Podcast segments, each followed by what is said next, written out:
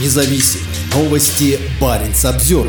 Число погибших из Коми перевалило за 400. Точное число потерявших жизни жителей северного российского региона неизвестно, но по местным подсчетам их как минимум 400. Подсчет погибших в Украине уроженцев Республики Коми ведет телеграм-канал «Писец». 16 января их число достигло 400. 400-м погибшим стал Олег Чередов из столицы региона Сыктывкара. 17 января погибших стало на одного больше. Список пополнил Владимир Казаринов из Кужбы, села с населением менее 300 человек, расположенного в лесах к западу от Урала. По данным местной администрации, до января 2023 года Казаринов служил в ЧВК «Вагнер», а погиб 2 августа того же года. На момент гибели он служил в мотострелковом батальоне. Наряду с сообщением о героической гибели Казаринова на странице муниципалитета во ВКонтакте есть и объявление о наборе в вооруженные силы России. В объявлении говорится, что жители Республики Коми могут получить за подписание контракта дополнительно до 1,1 миллиона рублей. Число погибших в Коме значительно выше, чем в других регионах севера России. Так, по данным Баринс Обзервер, на середину января в списке погибших из Мурманской области было 284 человека. Как и во всей России, львиная доля погибших из Коми – жители удаленных сел и городов. Искушенные большими деньгами, тысячи бедных сельских жителей оказывались пушечным мясом в кровавой агрессии Москвы в отношении соседей соседней страны.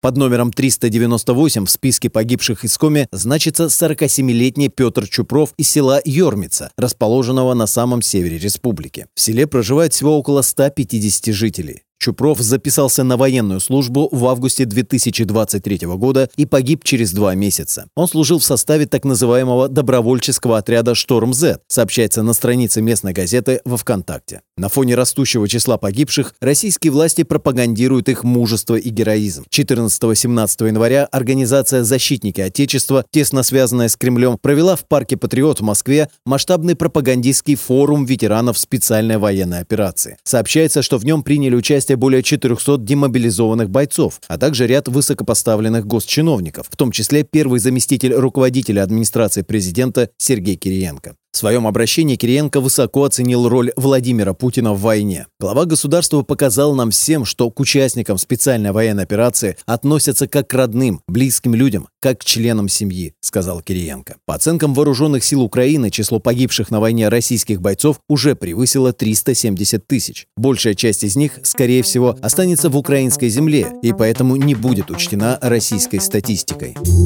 Парень Обзервер